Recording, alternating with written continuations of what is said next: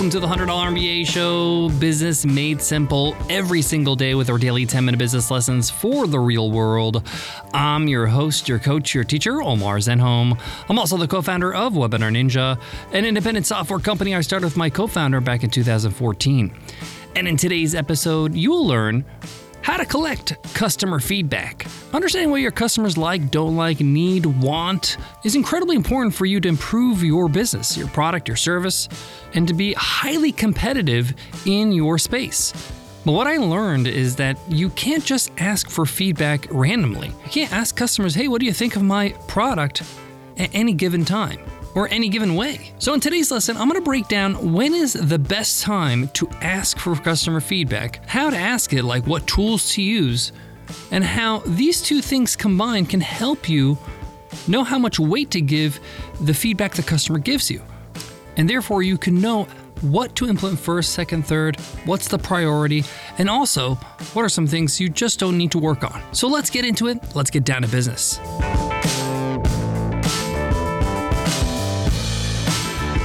Support for today's show comes from Samsung. All right, folks, here's the deal, plain and simple. Samsung Galaxy Z Fold 3 5G is everything you need in a phone and a tablet. It's two screens in one. It's your office, game room, and movie theater in one. It's the one, let me tell you. You'll toggle between windows less and accomplish so much more. A big, beautiful display unfolds endless possibilities, and it still folds, flows to fit in your pocket. It's life changing. So let's show everyone how to live it. Get the new Galaxy Z Fold 3 5G at Samsung.com. 5G connection and availability may vary, check with carrier. When it comes to collecting customer feedback, many entrepreneurs live on different points on the spectrum. Some people believe that it's a waste of time. Customers don't know what they want.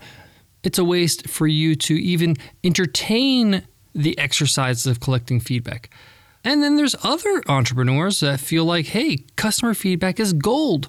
And anything a customer says we must implement because it's what's best for our company. I'm here to tell you that both of these arguments are flawed, and the right answer falls somewhere in the middle. As you may already know, much of business lives in the gray area.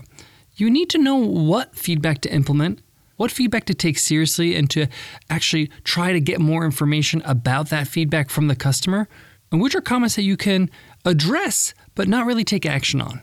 But in order to do any of this, you need to know when and how to collect customer feedback. Now, I've been doing this for over 20 years and I've done it the wrong way, but I have finally boiled it down to a couple techniques to allow me to do it the right way. In my opinion, the when is actually more important than the how, because the how is quite easy. I'll show you how you can use some simple tools to collect feedback. So, in my opinion, you actually get solid feedback when people are actually thinking about your product, thinking about your service. They've recently experienced it. They are active users, so to speak. This is a opportune time for you to ask for feedback because you know that the customer is actually interested in what you have to offer. Whether they love it or hate it or something in between, their opinion actually matters more than somebody who doesn't use your product or service. This is somebody who actually can give you feedback based on experience.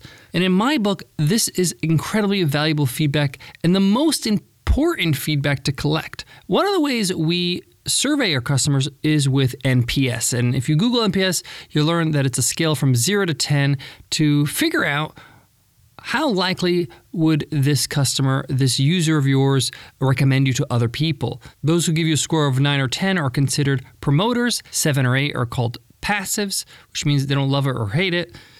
And 0 to 6 are detractors, meaning if they give you a 0 or 6, that means they're actually not going to help recommend your company to somebody else. So the first step is that they actually give us a score, 0 to 10. And the second step is they just leave us a comment on why they gave us that score. Now, I know I said I was going to talk about when, but that's really quickly the how. And we used a product called Survicate, which is an app that you can install on your website to send out surveys. But we only send this NPS score to highly active users, people that are in our app or visit our website frequently. And frequent will mean something different for your business versus ours. For us, as somebody who is using our app five times or more a week. This is somebody who is really active and their impressions or their opinions about the product are based on actual experience. So I actually want to hear from them. Now, we don't just send it after they've used the app five times, we actually send it out after them being with us for at least three weeks and have been really active. Now, remember, don't just take the comments or the feedback you get from customers that are negative and say, okay, I got to fix these things. It's just as important. In fact, some might argue it's more important to look at the things that people like about your business, about your product, about your service, whether it's positive reviews on Google or Capterra or TripAdvisor, or your 9 and 10, your promoters on your NPS score. Why? Because you want to double and triple down on what works for your business. This becomes your calling card. This becomes what you're known for. This is why people love you. So continue to do more of that.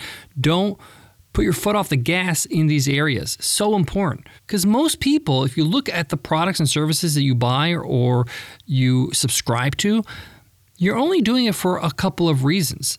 You probably just pay for the service because you like one or two things. Imagine they didn't do these one or two things anymore. So make sure you give your attention and time to the positive comments as well as the ones that kind of need to work, the negative ones or the constructive criticism type ones. Now, the reason why I love these comments in NPS is because I'm catching people while they're active on my site, on my app. They're working, they're doing, and they'll see this little pop up and be like, oh, yep, I'm going to give my score, and this is why I put my score. And they're not thinking about it that much, and I kind of like it. It's just fresh in their mind. Their instinct says, I like this app because it's easy to use. I like this app because I like the uh, customer service, whatever it is. It's their gut feeling. And sometimes I want to know what they feel more than what they know. Okay. Feelings matter in business, it's what causes people to take action. A lot of us make decisions, most of us make decisions based on how we feel about something. So this is really, really effective, in my opinion, in terms of collecting customer feedback.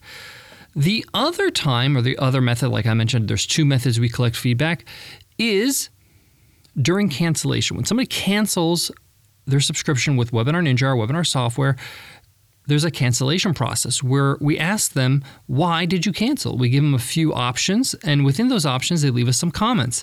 And once a month, we read every single comment, we understand the reasons why people cancel, and we categorize it. So we know, okay, this month, the number one reason why people canceled is because of this.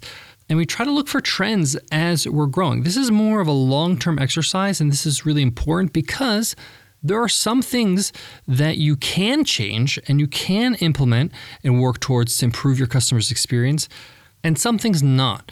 Okay, like for example, when somebody says to you, um, I canceled because it was too expensive. You can't be the cheapest product out there all the time. You're always going to be too expensive to somebody. So I'm okay for that being the top reason. Okay, I'm okay with that because I rather have that be the top reason for cancellation than usability, or customer service. Those are things I can change and improve, and I'm happy to. If you have five categories of reasons why people cancel, you have to have a number one category. And you want to make sure that number one category is something that you're okay with being number one, that people are complaining about or people are canceling for. What I'm saying is, is choose your reason why people cancel. If you had to choose a reason why people cancel, what would it be? And that's really what I'm saying here. Now, why is the timing great for cancellation? Because when people are canceling, they're consciously making the decision I don't want to use this anymore. I don't want to pay for this anymore. And sometimes people will cancel and give you the feedback where it's like, I like the product, but I'm just not using it. That's good feedback. Somebody says, I'm not using the product, I want to find out why. I'll email them, I'll message them, I'll send them a gift card uh, for free coffee just to spend a few minutes to understand why are they not using it. Why is this product so easily cut off their, you know, list of products they pay for? Or use every single day. I want to be a product where they're just like, I can't cancel it. It's just integral to my business or integral to my life. And I want to get closer to that. And the only way to get closer to find out why it's something they're not using, why they haven't used it. And you're going to find out so many things you didn't know about your product, about your service. And you might even just find out you're attracting the wrong customer. This customer is just not ready to use your product. And you need to attract less people like this and more people that are actually ready to go and implement using your service or product. But again, the point here is that when people are canceling, they're in a certain situation, they're in a certain emotional state where they're going to give you how they feel about your product. And I really want to know that Guys, I got more on today's topic, but before that, let me give love to today's sponsor. Webinars. We know how well they work to generate new business for coaches, consultants, and other creators. We know that online marketing is 10 times more powerful when you add webinars to your campaigns. But what's the right platform to use? What's the easiest? Which platforms can integrate webinars seamlessly into the rest of your marketing infrastructure and do it all at the right price? Take a look at our very own Webinar Ninja, the user friendliest webinar platform ever. Create live, automated, series, and hybrid webinars. Make them free or charge for valuable lessons. Send automated emails to promote your webinar and follow up for more conversions. Showcase your unique value and do it all without the hassle and stress of navigating pain in the butt software. Try Webinar Ninja absolutely free at webinarninja.com and see just how easy and powerful webinars can be. That's webinarninja.com for a 14 day risk free trial. To wrap up today's lesson, two times I highly recommend you ask for feedback when people are active and using your product or service. And there's a lot of ways to do this. You know, you have Google Analytics, you know, web sessions on your website or on your app or in your course or whatever it is, or if they're active in terms of email marketing, maybe they open your emails, their open rate is very high, they read all your emails. These are people that are engaged. Ask these people what they think of your product or service. Their opinion matters, has a lot of value, has a lot of weight. The second time is when they're deciding not to use you anymore. You may not be able to stop them from canceling, but you can learn from them so you can prevent further cancellations in the future. Great timing to get feedback. Now, remember, I told you that some feedback means more than others. Sometimes you're going to get people saying things about your product and they're just disgruntled. That's one option. They're just upset. Maybe it didn't work out for them. Maybe it was a bad fit. And that's something you have to learn from. It's okay to get this feedback. It doesn't mean you have to change anything in your business, but it means, hey, I attracted the wrong customer. I actually brought somebody on to use my product or service that really is not a good fit and therefore they're disappointed. That's on me. I need to attract the right person. What do I need to do that? Do I need to change a copy on my website? Do I need to change my ads? Do I need to change uh, my partnerships, who I partner with and who I expose my product or service to? Maybe I need to have a bit of an onboarding uh, system or a longer trial or some sort of money back guarantee to ensure I only have perfect fit customers. You know, not every negative comment is a hater, but sometimes you're going to get people that are just angry that day and they're going to let it out on your business. But I'm here to tell you that that's few and far if you have a great product or service. You're more likely to get somebody who is just disgruntled or upset because the product or service they received did not meet their expectations because they expected something else. They just thought this was something else and they got something else instead. But all in all, customer feedback is important personally, I think it's super important because if you're able to fine tune your product or service to meet the needs of your ideal customers, you have an incredible competitive advantage. You're able to really compete with the marketplace. I've learned that when I do this, when I really concentrate on this practice, as we have done in the last few years, it really allows you to jump a few levels in your space.